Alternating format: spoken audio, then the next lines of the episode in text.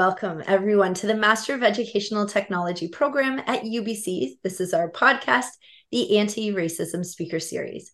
My name is Dr. Keri Ewart, and I'm a faculty member for the Master of Educational Technology program, what we call MET at UBC, and the EDI coordinator and designer of the Anti Racism Speaker Series. Hi, I'm Tamaka Fisher, and I'm the EDI graduate academic assistant. We would like to welcome everyone to the Anti Racism Speaker Series. But before we dive into today's conversation, we want to take a moment to acknowledge the territory on which we gather and the Indigenous peoples who have been its stewards for countless generations. We recognize and honor the enduring presence of the Coast Salish people, including the territories of Musqueam, Squamish, and the Tsleil-Waututh Nations. On the traditional and ancestral and unceded territory, UBC Point Grey, Vancouver campus of the Musqueam people, I would like to acknowledge the history of violence, the dispossessions, and the wrongdoings inflicted upon these Indigenous communities and many others throughout history as a result of colonialism and settler colonization. As an uninvited ally to this beautiful land, it is my responsibility to listen, learn, and engage in meaningful action to address the ongoing impacts of colonization and to support the reclamation and revitalization of Indigenous ways of learning, knowing, and doing. In today's episode, we have the esteemed privilege of learning from an Indigenous knowledge keeper who will share their wisdom, experience, and insights on advancing Indigenous education we believe that through collaboration, education, and commitment to change, we will work towards a more just and equitable future. As Senator Murray Sinclair states, it is through education that Indigenous peoples were stripped of their rights, freedoms, languages, cultures, and traditions at the hands of the Canadian government. Instead, Indigenous peoples had to endure violence and racism in many facets. Sinclair believes that it is through education and the collaboration between Indigenous and non Indigenous peoples over the course of seven to 10 generations that reconciliation and equity will be fully achieved. It is the belief that through collaboration, education, and a commitment to change, we can work towards a more just and equitable future. We invite our listeners and viewers to join us on this journey of understanding and together contribute to positive change and healing.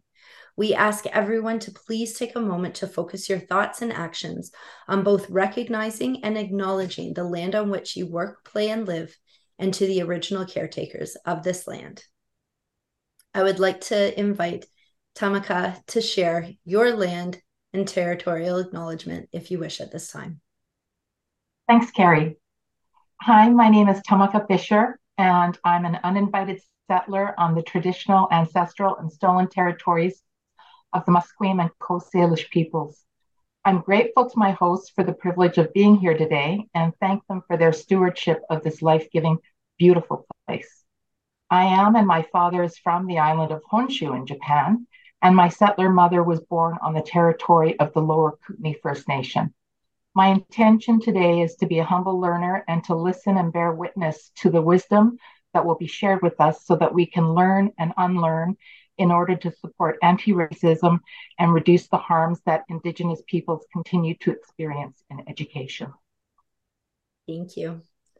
The Master of Educational Technology program educates professionals on the use and the impact of digital learning technologies this fully online graduate program provides a unique opportunity for our students to engage in topics such as the role of ed tech in racism and anti racism. And since the degree program was launched in 2022, close to 2,000 individuals have enrolled in the UBC MET program, with more than 450 students enrolled currently. MET dedicates itself to supporting its learners, stakeholders, and the public to make a positive change in communities what is the speaker series about and what are we talking about in this podcast? The purpose of the speaker series is to acknowledge the commitment that every individual has to inclusivity and to address systemic racism. With a focus on anti Indigenous, anti Black, and anti people of color racism, this series seeks to identify the responsibility educators and leaders have to facilitating and supporting anti racist approaches and strategies within their practice to enhance and transform learning environments and learning cultures. With a specific directive being digital technologies, presenters and guests will discuss racism and tools to support equity, diversity, and inclusivity and the changing dynamics of the digital age. As a result, at MET, we are committed to a follow up to each presentation of the speaker series with a call to action challenge. We invite listeners to make one change this month, no matter how small, and share it with us as a next step to this podcast to eradicate racism through community building, education, and through the use of educational technologies. This call to action provides you the opportunities as listeners of this podcast to build on the anti racist content from the session and make steps towards change. For example, you might indicate what you've heard and thought about from this podcast with a lesson plan that will bring awareness to the issues of racism, Indigenous ways of learning, knowing, and doing, and transformation for students, colleagues, and friends. We will provide you with more details about this call for proposals at the end of this podcast. The topic for today's podcast is transformational practices through an Indigenous lens. I'm so happy on today's episode to welcome our honored guest, Len Pierre. He's the CEO of Len Pierre Consulting and is a Coast Salish from Katzie First Nation. Len is a professor, consultant, TEDx speaker, social activist, change agent, and traditional knowledge keeper. He has a master's degree in education from Simon, Simon Fraser University, focusing on Indigenous curriculum and instructional design. His experience includes Indigenous education and program leadership from various organizations across colonial Canada. He specializes in the development of educational programs and services with decolonization and reconciliation at its core values. He comes to us with an open heart and open mind and hopes to be received in the same way. Um, at this time, we welcome you to introduce yourself to our listeners. Hi, Chika. Thank you so much. Absolutely. Uh, first of all, if I can say, you know, thank you in my language, Haichka. Uh, thank you for having me to hold a little bit of space for your viewers and your your listeners um, today. So my name is Len Pierre. My ancestral name is Palikulak, and I am Coast Salish from Katzie First Nation on my father's side and Musqueam First Nation on my mother's side, which is one of the host territories on which UBC is is built. Um, I am the owner and CEO of Len Pierre Consulting. We're a tiny but mighty Indigenous consulting firm that specializes in education, training, and project management for any willing um, service provider throughout uh, Turtle Island, uh, otherwise known as North America. Um, so yeah, I, I, come to the conversation here um, today uh, with an open heart and an open mind, and I hope to be received in the same way when we talk about things like transformation, uh, equity, diversity, anti-racism. You know, I think it, it, calls for all of us to have an open heart and an open mind, and I just want to be very transparent from the get-go that I'm here uh, uh, with that that openness and that willingness to to be here and offer whatever knowledge and wisdom I can to to this very important conversation. And I am joining you today from my home territory of Katzie, located in what is known today as the city of Pitt Meadows. Haichka. Thank you so much, both Tamaka as well as Len. Welcome to the show. It's so nice to have you here. Now, as you've introduced yourself and given us a little bit of information about your background, could you also give us some information about your role as a knowledge keeper in your community outside of that introduction that we received? Mm-hmm. Yeah, absolutely. So I think when you think of, you know, and, and many of you who are listening or, or watching this, you know, probably have heard of the term knowledge keeper before. Um, another term I like is knowledge sharer or knowledge holder. Um, but my role as a knowledge keeper is really to act as a historian, to have access to the stories, the myths, the legends, the uh, family histories of, of my community of Coast Salish families, and more importantly, Katzie uh, First Nation um, families. But there are many different kinds and shapes and forms of knowledge keeping in Indigenous communities. Some knowledge keepers are really great storytellers. Some knowledge keepers are really great at ceremonies and medicine making. Some knowledge keepers are really great at uh, preserving and revitalizing our ancient traditional languages. And some knowledge keepers are really good at songs and keeping songs or um, composing uh, Indigenous songs. So, my role as a knowledge keeper is to be a a passer on of knowledge. Um, so I often share, you know, the history of Katzie, how old we are, how long we've been in these lands and territories, and what we've been doing in these lands and ter- territories, stewarding them, protecting them for the future generations, uh, for the unborn children of of tomorrow. That's my role as a knowledge keeper. I love that. And I love the idea of knowledge keeper, but more as that sharer and that holder of that knowledge and being able to bestow that on others. Thank you so much. Mm-hmm. Now, I would love to, and all of our listeners would love to know more about the work that you do and how this mm-hmm. evolution of that work, where it's come, where it's going, and where your passion comes from for the work that you do. Yeah, for sure. So for me, I, I, mean, I always identify as as an accidental consultant. I mean, this really wasn't in my career trajectory five years ago or, or ten years ago. Um, this work really started with our company, Len Pierre Consulting, started back during the pandemic when we were all working remotely and virtually over Zoom, never ending Zoom calls and Teams calls. Um, that's where I had started to, you know, develop a, a, a passion for educating large groups of people over Zoom um, about Indigenous history, culture, and contemporary issues um, back in 2020 um, ish. And some very interesting things were happening back in 2020. I mean, in the year 2020, um, the In Plain Sight report was released um, in the healthcare setting in British Columbia, highlighting the vast amount of widespread systemic anti Indigenous racism that exists in the BC healthcare system. Uh, the murder of George Floyd happened in the summer uh, in the United States in 2020. In 2021, we had um, 215 uh, children that were recovered in a mass unmarked grave at the Kamloops Indian Residential School. So it was a very interesting time in 2020 and 2021. So it really sparked this desire to engage workforces and teams and organizations and companies in what is what are the experiences of indigenous peoples in this country? What does reconciliation look like? What does that sound like? Um, and then, of course, when September 2021 rolled around, that was the very first National Day for Truth and Reconciliation in Canada.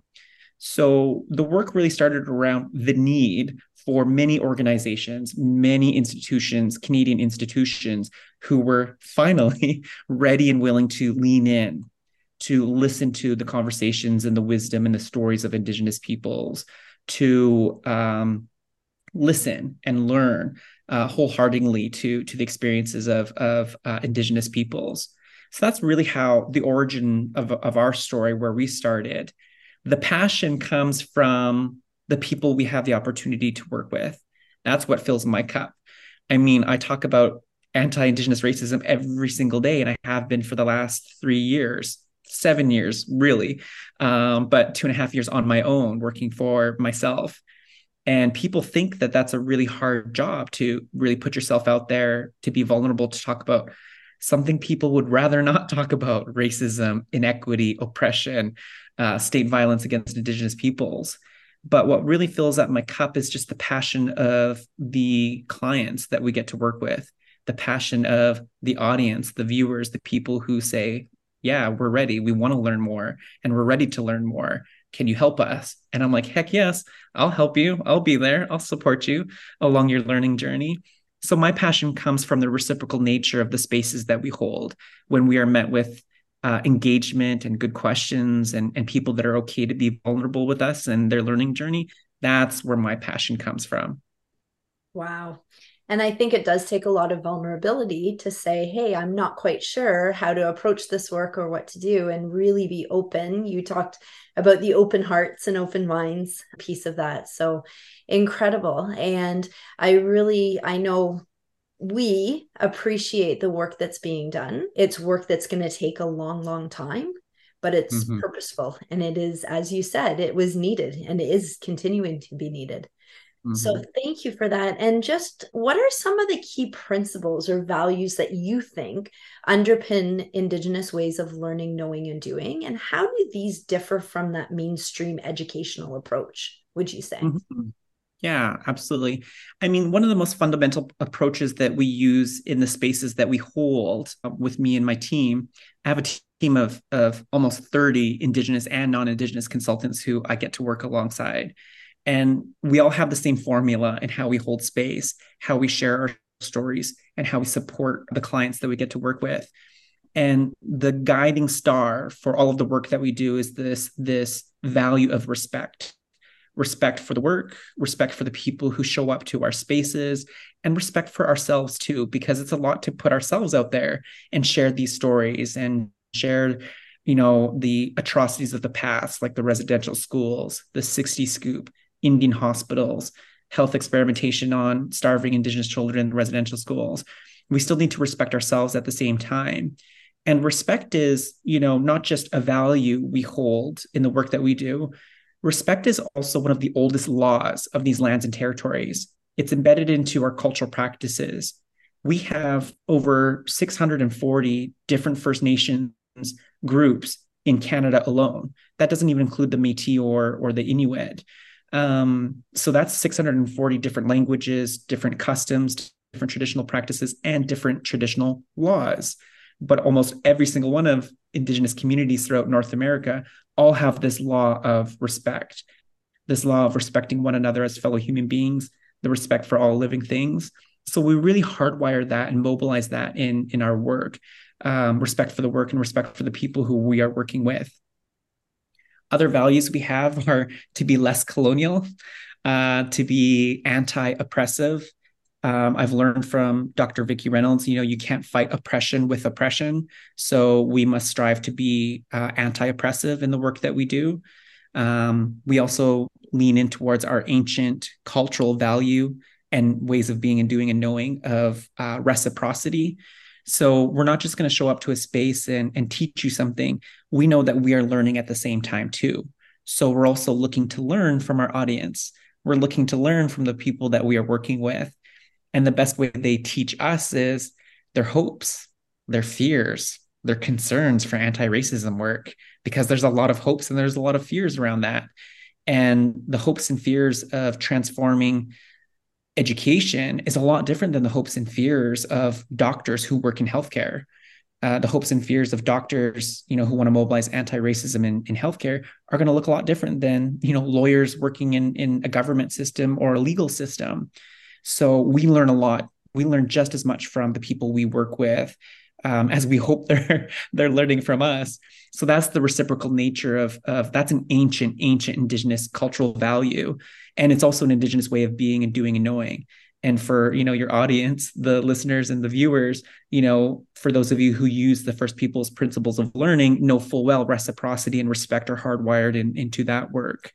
So that's in stark contrast from a lot of Western colonial corporate uh, uh, modern um, approaches uh, uh, to the work. Um, corporate approaches are usually quite hierarchical, um, quite linear, quite didactic. Um, you know, I have the image in my mind of like, you know, here's somebody pouring out all of this knowledge and then into this empty cup of the learner, of the student. And that's not really reciprocal. That's quite linear. So that's where I see the the, the contrast and maybe how we mobilize our teachings our cultural values that are as old as time into some of the work that we do that's different from colonial ways. Amazing. Thank you. I, I love that reciprocity piece and the vulnerability piece and and you know sharing on both sides. Mm-hmm. Um, yeah, very important. Do you have any? Oh, sorry. Go ahead. Yeah, I was just going to say it's it's one of the most transformational parts of of our work and the practices that we do you know in our in our culture we have a saying um, and that saying is don't be backwards um, that's a coast salish saying don't be backwards don't don't be backwards. Is kind of implying that you make it all about you. So listen to me listen to me listen to me. And then when you start sharing your story with me i'm going to turn my back on you. And it's like well it's not really about me anymore right? And so that's an ancient teaching that we have in our coast salish ways of being. And so my dad always says taught me that growing up don't be backwards son. So i'm like what the heck do you mean by that? And then it, when I started teaching this, he's like, oh, I'm like, oh, that's that's what he means. So another value that we have too is solidarity. You know, solidarity is so important for us in the work that we do. You know, as Indigenous peoples, we can't do this work alone, right? And we shouldn't do this work alone. Mm-hmm. Uh, we do this work with other, you know, marginalized or targeted communities in in this country, uh, people of color um, or what I like to call the global majority, um, you know, uh, you know, we're in solidarity with you. If you are a newcomer to Canada, we bet you experience racism, discrimination just like we do. So we're in solidarity with you too. If you identify as a woman, oh my gosh, I bet you've experienced discrimination based on your gender, right? We got your back. We're going to be here in solidarity with you. If you identify as gay, lesbian, trans, queer, bisexual, two spirit, non binary, we're going to be in solidarity with you too. That's what I love about the reciprocal nature of, of the work. And I think that's also something we can all learn from when we want to mobilize anti racism work and equity work and diversity work. Yeah, being in community. It's yes. yeah, I love that. Thank you for that, Len. Now, do you have any recommendations for listeners regarding considerations when choosing learning technologies in the classroom or in online learning? Mm-hmm.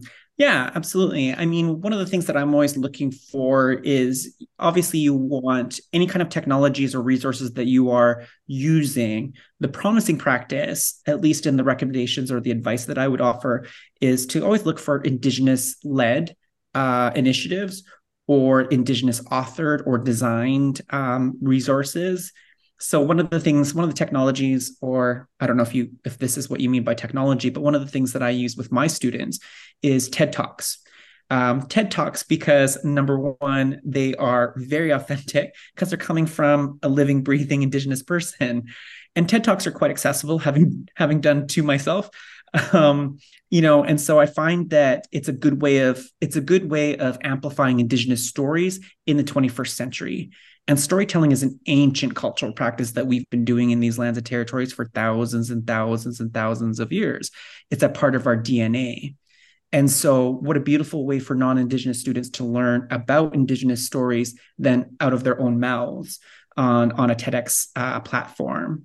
Um, those are things like audiobooks that are produced by Indigenous authors. And more importantly, if you can find some that are authored by elders or residential school survivors, you know, those are really powerful um, technologies I would use because it's kind of like this combination of technology with Indigenous culture and tradition with oral storytelling.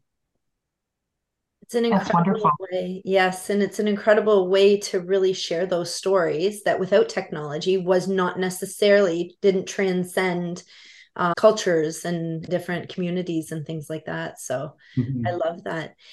Now, can you describe some of the traditional teachings and learning methods that have been used within your community for generations? I know mm-hmm. one is very much that's kind of a, an overarching piece is the narrative, that storytelling but how these particularly influence the ways that communities transmit cultural knowledge and wisdom from generation to generation. Mm-hmm.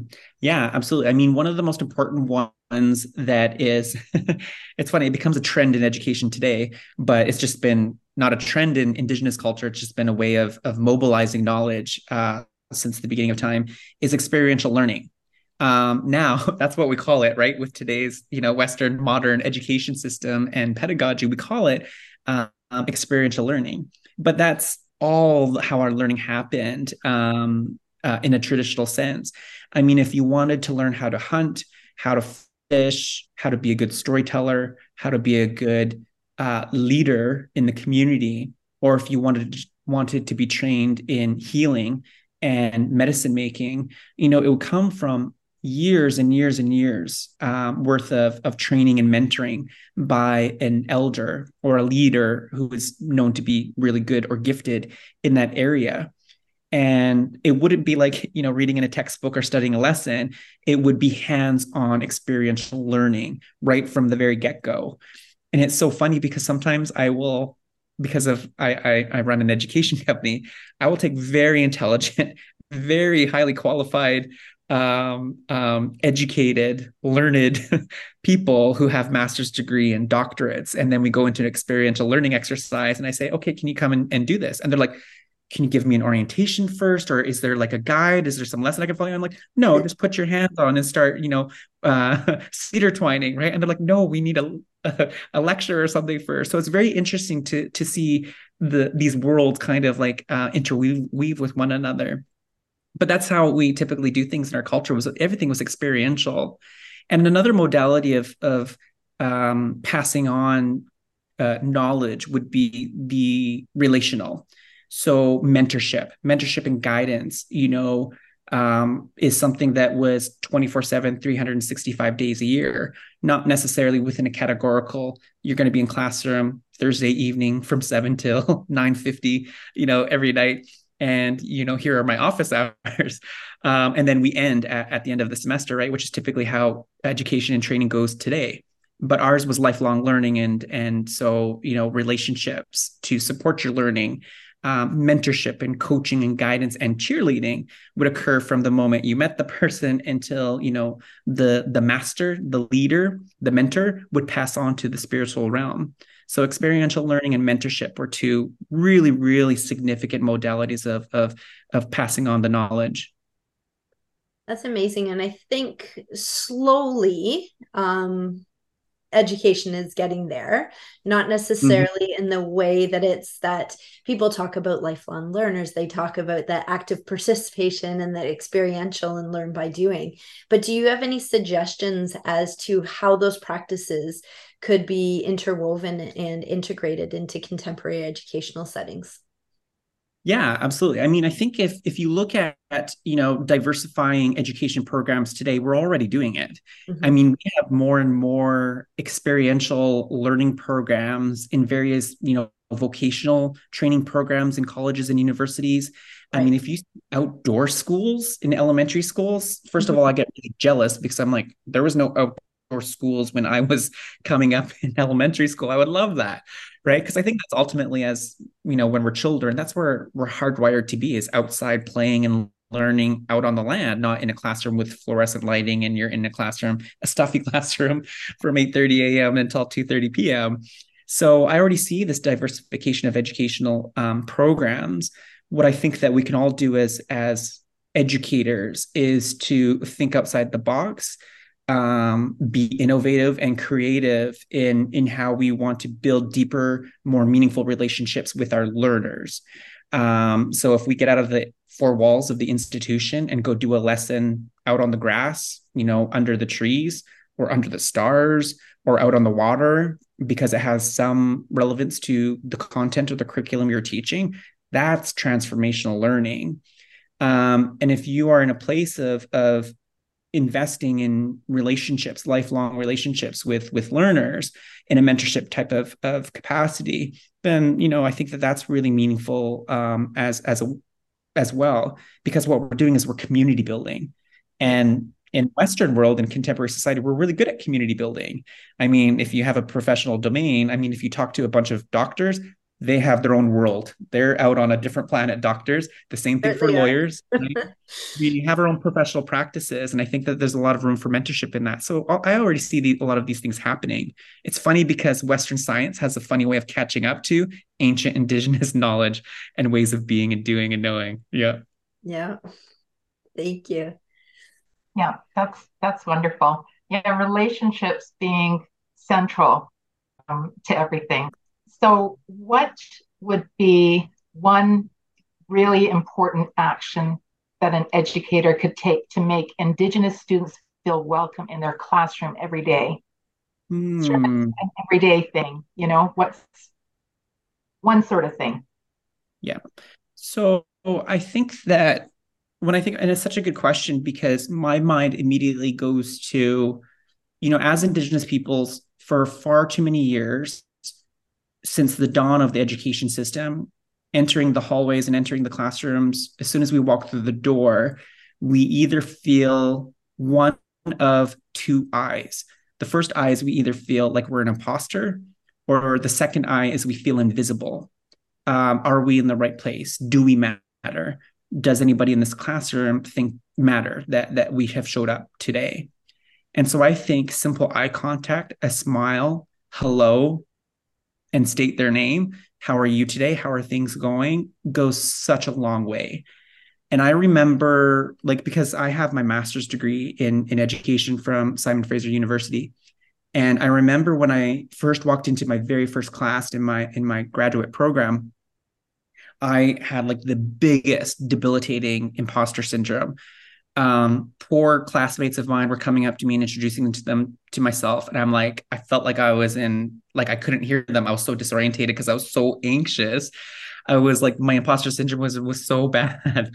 And when the lesson or and when the lesson started i or we're getting settled down to get the lesson started i kind of felt like i'm going through a million things in my mind. Like what if i just pretend i was sick and i just left if i just left the classroom right now or I'm pretty sure at some point somebody's going to come out come out of nowhere and like tap me on the shoulder and be like, "Excuse me, sir, there's been some terrible mistake. You actually didn't meet the criteria to get into this course, so we gotta, you know, escort you out of the like." That's the what my mentality was going through. And what alleviated so much was the professor came over to me. He probably saw me sweating in the classroom, really. and he came over and he said, Hi, because he knew who I was. So he said, Hi, Len. It's really good to see you. I'm so glad that you're in this course. And he didn't say this to, he was doing this to a couple of the other students, but then I think he saw what I was going through. And rather than avoiding it or just letting me sit in it, he came and he said, I remember reading the letter in your application. And we were so excited, and everybody was so excited that uh, we were like, we gotta ha- we gotta get Len into this program because he's got some things he's he's probably gonna teach us. And so him validating me and just seeing me and not letting me be alone in my imposter syndrome and my sense of invisibility I was like, oh, okay, I can be here and I should be here and I'm in the right place.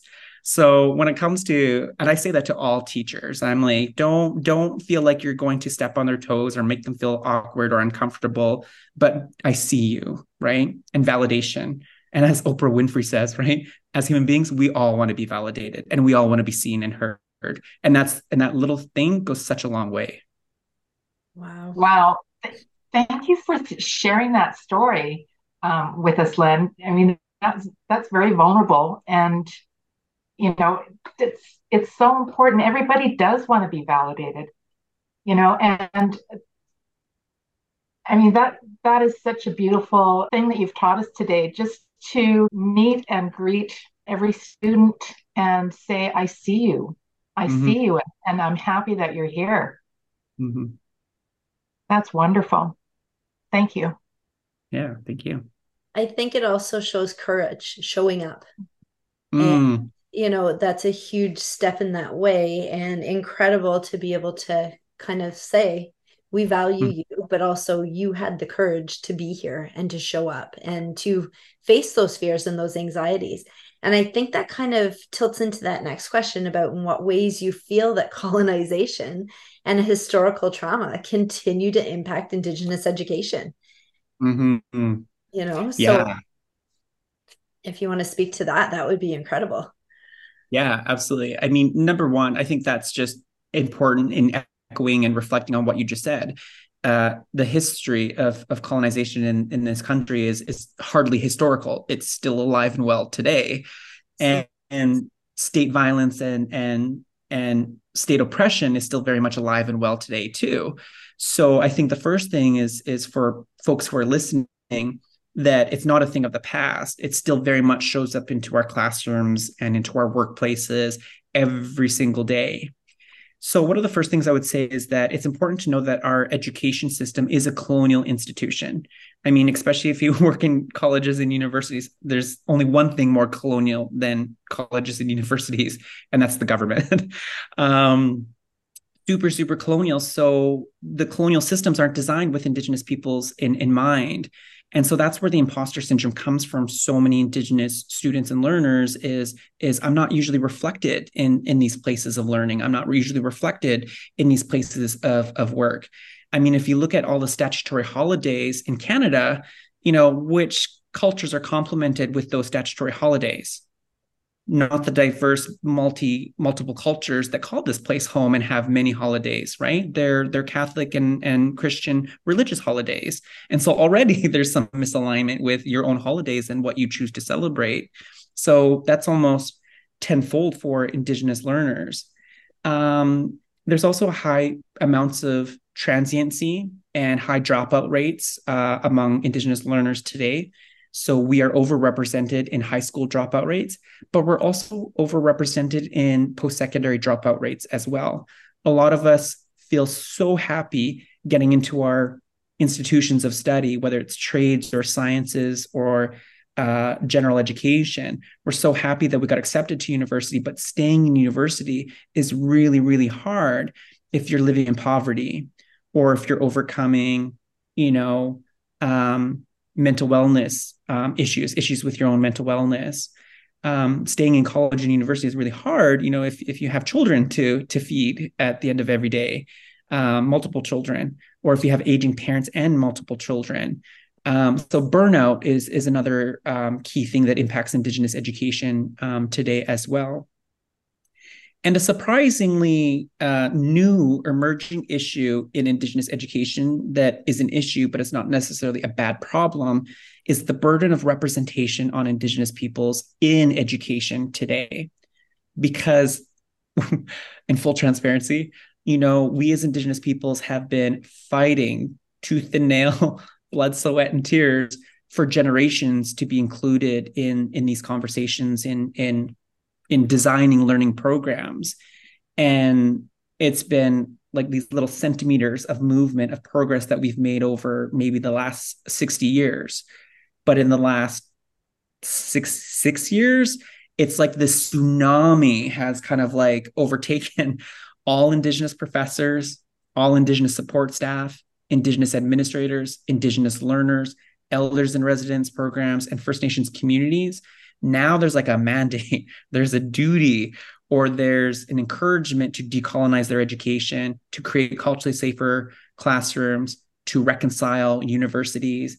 And all of that needs Indigenous representation. Mm-hmm. So we have these huge, huge colonial systems that need representation from Indigenous peoples. And at the end of the day, there's only so much of us to go around. So I call that the burden of representation and that's just you know it's not a bad thing. We need that we need that that type of engagement on such the massive level. We just have a hard time keeping up uh, to it and keeping up with it. So i think that's important for for the audience to to take away with is that can bring us back to this place of patience patience and humility that if we are sending out invitations to local first nations elders or maybe even indigenous staff and faculty in the institution it's like it's the busiest time i've ever seen for a lot of my colleagues. And i've been in, in indigenous education for like 25 years now. And i remember when it was like a push out culture that we were pushed out of rooms we were pushed out of schools because it was like no no no this has nothing to do with you. And we're like no this has something to do with us. This has to involve indigenous education. And now it's like we're invited to every meeting every gathering every project. And so you know if if if the audience can you know find it in their heart and their mind and in their spirit for that that patience and that humility. Don't give up. Be persistent right? Um, this is about persistence and consistency keep showing up and keep asking and keep learning. And and i promise you one of us will will show up right? If you provide the space one of us will show up. And i think perhaps it also speaks to the collaboration and that allyship that's needed in order yes. to be able to take this further and take some of that burden off yeah. in a way. So, Absolutely. yeah. Now, what would you say in terms of any advice you have for educators who are actively seeking to work to decolonize their practice and their pedagogy? How might they start? Because so mm-hmm. often that's a huge question. Where do we even start? What do we do? Yeah when I look at decolonization and reconciliation, I mean, I look at re- reconciliation as as building up. It's creating new relationships with Indigenous peoples, new programs, new courses, new institutions. Decolonization is you have an existing structure like curriculum, pedagogy, classrooms, institutions, and then you deconstruct them, you renovate them. Um, so before you construct or before you deconstruct or renovate anything, you need a safety plan, right? And by no means do I have any experience in con- the construction industry. I don't. Um, but you know, I know that before constructors go on any site, there's a safety briefing, there's a safety plan, and there's a muster area, right? So that's why I say start learning about cultural safety, indigenous cultural safety and humility before you get towards the actions of decolonization and reconciling your curriculum, your practice, your courses, because you want to be safe in how you decolonize your work. You want to be safe in how you reconcile your institutions. Because within cultural safety, there's more foundational learning to happen. And that learning is going to really center yourself as, as a professional. You're going to learn about your power, You're going to learn about your privilege. You're going to learn about how to be a good ally. You're going to learn cultural safety strategies on decolonizing your work. Cultural safety and decolonization are very similar, but they're not the same things. Cultural safety is exactly that. It's kind of providing this pause so that we have more tools in our tool belt to do the good work of the deconstruction, the decolonization. So I highly recommend doing a deeper dive into learning about cultural safety for professional practices before the decolonization work.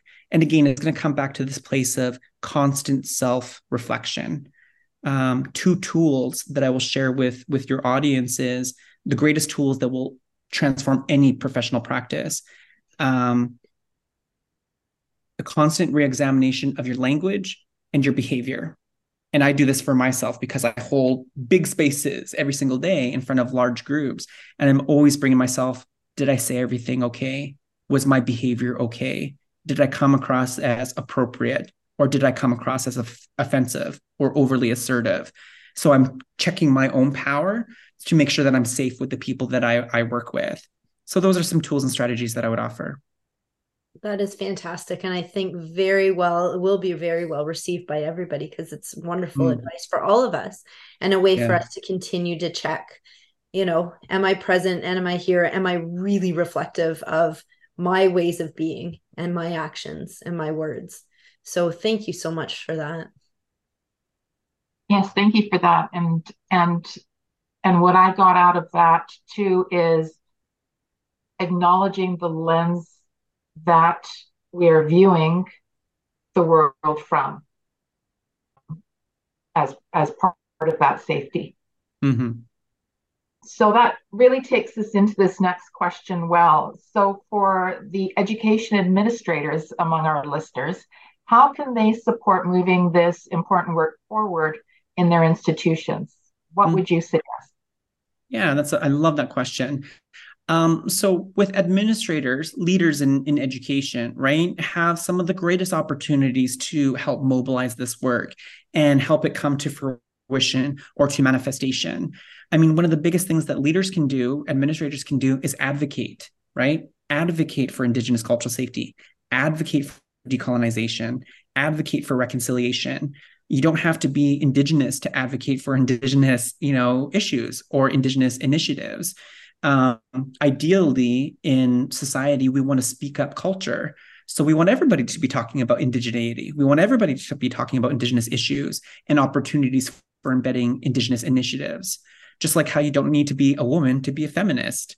You know we don't want you know just indigenous peoples advocating for ourselves that's not the purpose of advocacy the purpose of ad- advocacy is you use your power and your position in your organization to advance uh, meaningful causes like decolonization and, and reconciliation.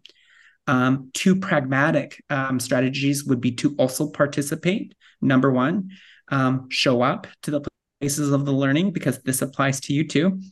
Um, and number two would be to probably the hardest, but it's one of the ones I will always advocate for, is to help strategize sustainable means of funding. Um, we to for all the transformation and the work that is required a lot of administrators sit at a table where a lot of negotiating and and po- politicking happens around where dollars are spent.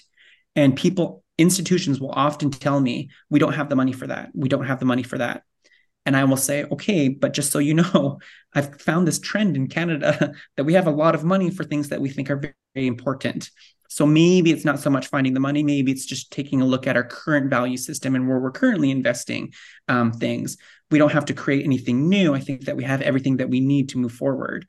Um, so I would say those two pragmatic things participation for you but also you know being creative and innovative and finding sustainable means please don't go asking indigenous departments and indigenous companies for for the money you know reconciliation is about taking ownership of this work too so for institutions, departments, teams, we got to own that too. So I'm always looking for a standing line item that is an annual indigenous budget that that can help push uh, the the organization towards more progress.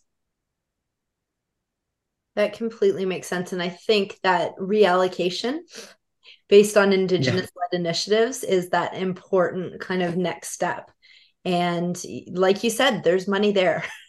just mm-hmm. where are we allocating it and what are we deeming to be of importance mm-hmm. so i love the way you said that so with that said can you share any success stories or examples of indigenous led initiatives or programs that you're directly or indirectly involved in that have mm-hmm. Effectively incorporated those indigenous knowledge and pedagogy into mainstream education Mm-hmm. Yeah, absolutely. I mean, you know, certain programs, and there's so many success stories. I'm like trying to narrow them down to a handful that I can share that are comprehensive. Um, so like I, I, all of the greatest success stories will always come out of innovation, um, being creative and strategic, and and seeing a need and finding a way to get that need fulfilled in a colonial institution. Um, so one of the greatest ways that I've seen, you know, community, community being a, an indigenous value and relationship building, right? Um, mentorship programs provide some of the greatest um, uh, uh, success stories in, in educational institutions. So, and that can take so many different forms, you know, where uh, uh, fourth year university students mentor first year indigenous university students and create a mentorship and they start to create a community huge step in in in, in the right direction for creating that avoiding that burnout that indigenous learners face or that cultural alienation that indigenous students face. Um, one great initiative that i seen was you know training our youth. So i worked with a university that i have lots of universities that are clients of mine. Um, one university was having a hard time recruiting elders to join their university right? Because a lot of universities have elders and residence programs and so this university came to me and they're like len we need help with recruitment i'm like okay what's your story they're like, wow, we advocated for more funding because the students said they want more elders and the staff said they want more elders, but we created, you know, three new elder positions and nobody applies for them. And so it's the burden of representation, right? So I said, well, don't forget that your youth have a lot of what elders have. They're just elders in training. They're not elders yet, right? They're knowledge keepers in their own respect. They're elders in their own uh, respect. I know so many students who already go to the school that are drummers, drummers and singers that are hunters and fishers, that are storytellers? Have you ever thought about them asking them to be a knowledge keeper or a cultural advisor for the university that teachers and professors can also access and fellow students can access? And they were like, no, but that's great, right? And then the students loved it because now they have a, a, a, contract with the university where they get to lean in and offer something that they are masters at.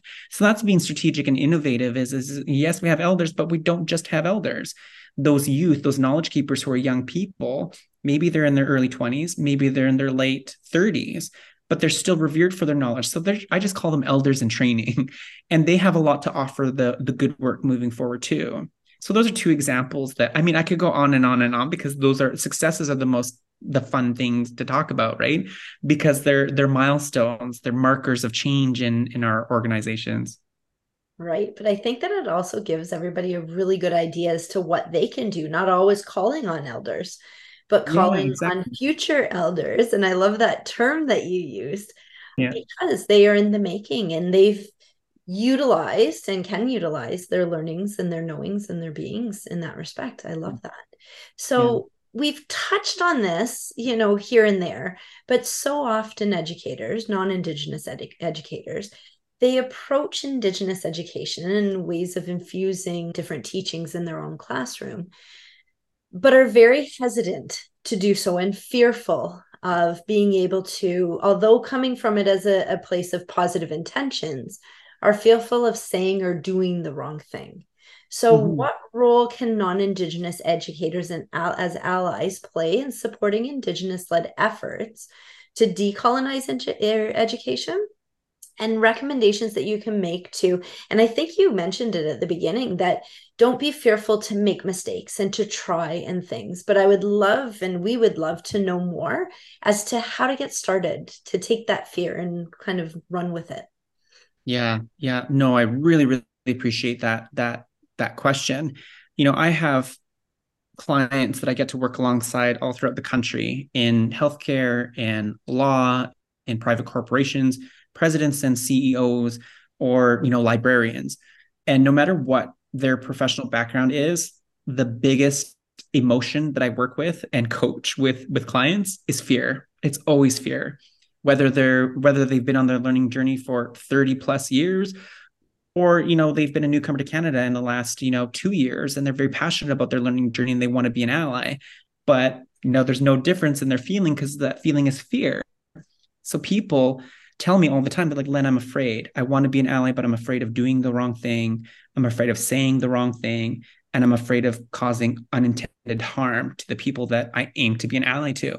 And i'm like do not worry please do not worry fear gets such a negative connotation in the Western world, especially in our professional lives.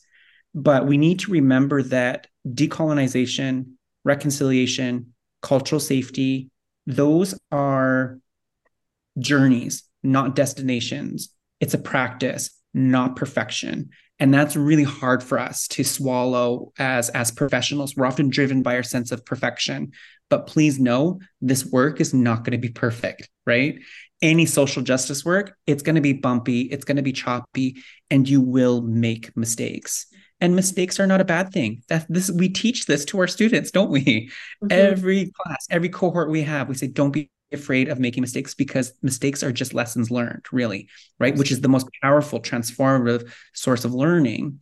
So if you have a fear in your heart about saying the wrong thing or doing the wrong thing, and you're afraid of being met with correction, right? if an elder corrects you or a knowledge keeper corrects you or maybe an indigenous colleague or maybe an indigenous student corrects you and says hey this is how you should have done it.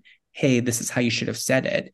You know please please know that in our culture correction is a sign of respect. Correction is a sign of care. If we correct you we care about you if we correct you we respect you because if we didn't care about you or we didn't respect you, we'd let you walk out of that context and make the same mistake a million times over. So, how inviting is that if you have a little bit of fear to not be so devastated if you are met with correction, that you do have latitude to make mistakes, right? Mm-hmm. Because that's ancient in our cultural practices too because we're so experiential learners. You know when my dad first brought me out onto the boat to teach me how to fish i tell you there was a lot of corrections that i was going through. And i think my dad probably wanted to throw me overboard but he had to have patience with me. And so i couldn't you know be devastated every time he said no son that's not how you do it right? And so we need to find that humility in ourselves too to know that we're not going to get it right all the time. And so if you're ever met with correction i mean your initial gut reaction is probably going to be embarrassment or guilt or shame but then your training can kick in right? And you can be oh, oh yeah i remember what len len was saying back on that wonderful podcast that correction in their culture is a sign of respect. So i can i can i thank you right? And responding to that correction with gratitude thank you. Wow thank you. I mean the fact that you pulled me to the side and offered me a, a lesson a lesson I will turn into a teaching or learning that will only enhance my ability to do this work. Thank you for that. Right. I think that's so powerful and so important that you shared that with us. You know, new learning. And I think most importantly, we're consistently unlearning and relearning mm-hmm. and learning. And this this goes to that point. So I know, for instance, as a faculty member in the Master of Educational Technology program, we use the overarching frameworks of equity, diversity, inclusion, decolonization, anti racism. And students are consistently looking both in their professional as well in their personal lives to frame their teachings around the First Peoples principles of learning. It's become mm. a very embedded and important practice. So, looking at that, I'm wondering if you have any resources, any readings, anything that you think would that you could share with our listeners that you think would help advance that their practice. Mm-hmm. Yeah, absolutely. I mean, one of the the greatest resources, two resources that I will share with you. Uh, but the intention of these resources are, and this is the most transformative work, the greatest transformative work will happen when you're able to look through the world through a different worldview, through a different lens. So what I'm asking here is is to look through an indigenous worldview, and it's really hard to do. It's easier said than done, isn't it? Because it's like, how do you begin to look through the worldview of, of a world of a lens that isn't yours? So two powerful transformative resources that change the way I look at my own worldview is is a, a book about story work and a book about uh, plants. So the first um, transformative book that I read when I was studying at UBC for my teaching degree was Indigenous story work by Dr. Jo-ann Archibald. And you think about stories as just stories, and that's a very superficial way of looking at stories. But when you learn into the indigenous worldview of what stories are and that we are all storytellers, especially as people who work in education, we who work in education are like the master storytellers. That's all we do is tell stories every single day, right? And yeah. so when you look through something like story work through the eyes of an indigenous cultural lens, it transforms, you actually get to peek through that lens of indigenous peoples and you get a sense of the values and it changes the way you look at things, everyday things. And you're like, hmm, I bet you there's more to this other thing that we talk about every single day or use every single day. The other resource that I would recommend is um, braiding sweetgrass. Uh, braiding sweetgrass is talking about the the um, um, uh, plants as relations, plants as relatives, uh, plants as living, breathing things with teachings and and with stories and legends um, about them um, as well. Again, it kind of puts you through this lens of being able to look through an indigenous worldview. And if you're able to look through an indigenous worldview, you might be able to tap into it one day. That's so amazing. Thank you so much. Sorry, go ahead. I just want to say thank you. So, Len, as we move to conclude this incredibly insightful, and thank you so much and meaningful conversation, we would like to ask one final question of you, and that is what are you, what are your hopes for the future of Indigenous education? And what are your views as to how we can collectively work towards a more inclusive and culturally sensitive education system? Mm, love it. Um, my hopes for the future of Indigenous education is that it is not we we will arrive at the day where indigenous education is is not an add-on or is not supplementary or not a supporting uh, initiative but rather it's intertwined with everything that that we do. Um, because i think that our land our territory miss our knowledge miss our ways of being and doing and knowing not only that, I think that the world is yearning for a different worldview. I think that the world is yearning for something new, but is actually, in fact, quite old, which is Indigenous knowledge. Because if the world were to listen to Indigenous knowledge and Indigenous values, the world would change drastically. If you have concerns about the climate catastrophe that we're currently in, oh my gosh, if we tap to indigenous worldview and values, the response to the climate catastrophe across the planet would look drastically different. If we want to talk about human rights and equity, diversity, inclusivity from people, we have a thing or two to contribute to those narratives, to contribute to that work, because we have laws, we have ancient teachings about how we're supposed to walk together in this walk of life the most ancient laws in in in North America that are indigenous is the law of respecting one another, the law of sharing with one another, and the law of journeying together. Um, if you're a human being, we must journey together. We must have each other's back and have each other's side. It's only colonial practices that taught us, you know, how to, you know, divide and conquer and outcompete with one another. I mean, if you question for a moment, where does marginalization come from? Marginalization exists because we exist in a colonial country uh, a colonial country that's only designed with very few in mind. That's why we have marginalization. So when I think of Indigenous education, I think about, you know, what would a decolonized education system look like 100 years from now? And so if you've ever seen that cliche image of, you know, the difference between equity and equality, right? You see the the the kids who are on boxes. Yeah. Um, yeah, yeah. And then uh, decolonization 100 years from now will be tearing down that entire fence. Why do we need a fence between the children and the game? Right. That's my vision for the future. Is we see how really uh, inequitable and fundamentally flawed are a lot of our systems are, and we lean into Indigenous knowledge because we have so much con- to contribute to the world that is really complicated and complex. But we as Indigenous peoples, you know, we don't think in five-year strategic plans.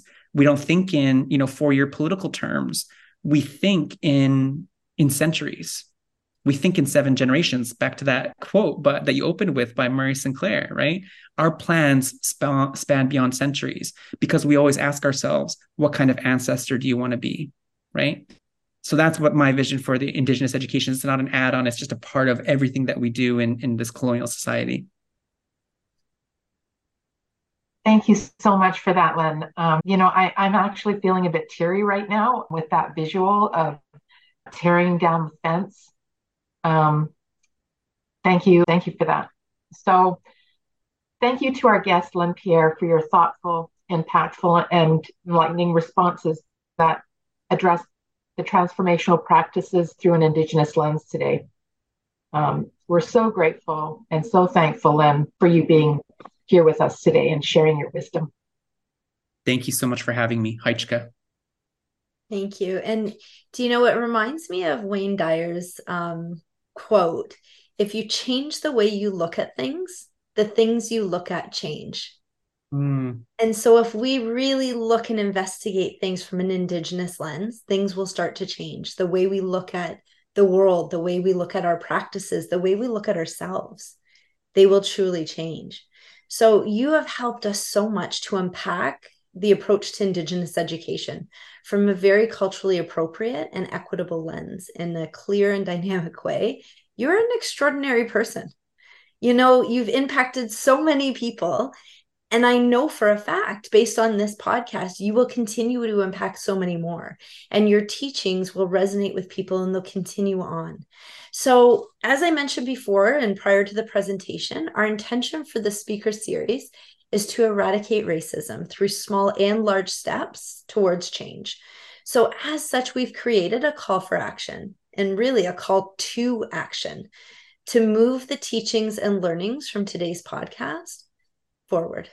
So, we challenge every listener here of today's podcast to participate in one act of change.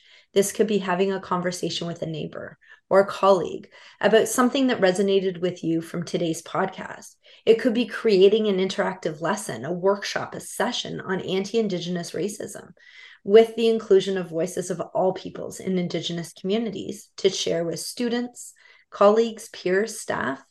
You might create a subset presentation of the podcast to react to the discussion of today's session and communities to draw awareness to the issue.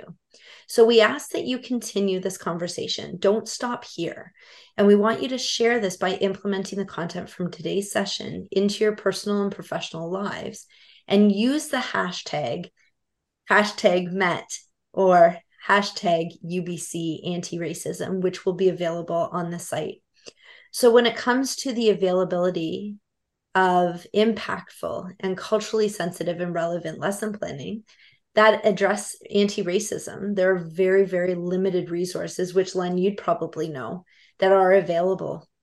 So we urge on a grander gesture for any interested listener of today's session to submit a lesson plan that aligns with the content from our interview with len pierre with your curriculum in an attempt to create good quality anti racism and anti Indigenous racism resources to put into the hands of educators.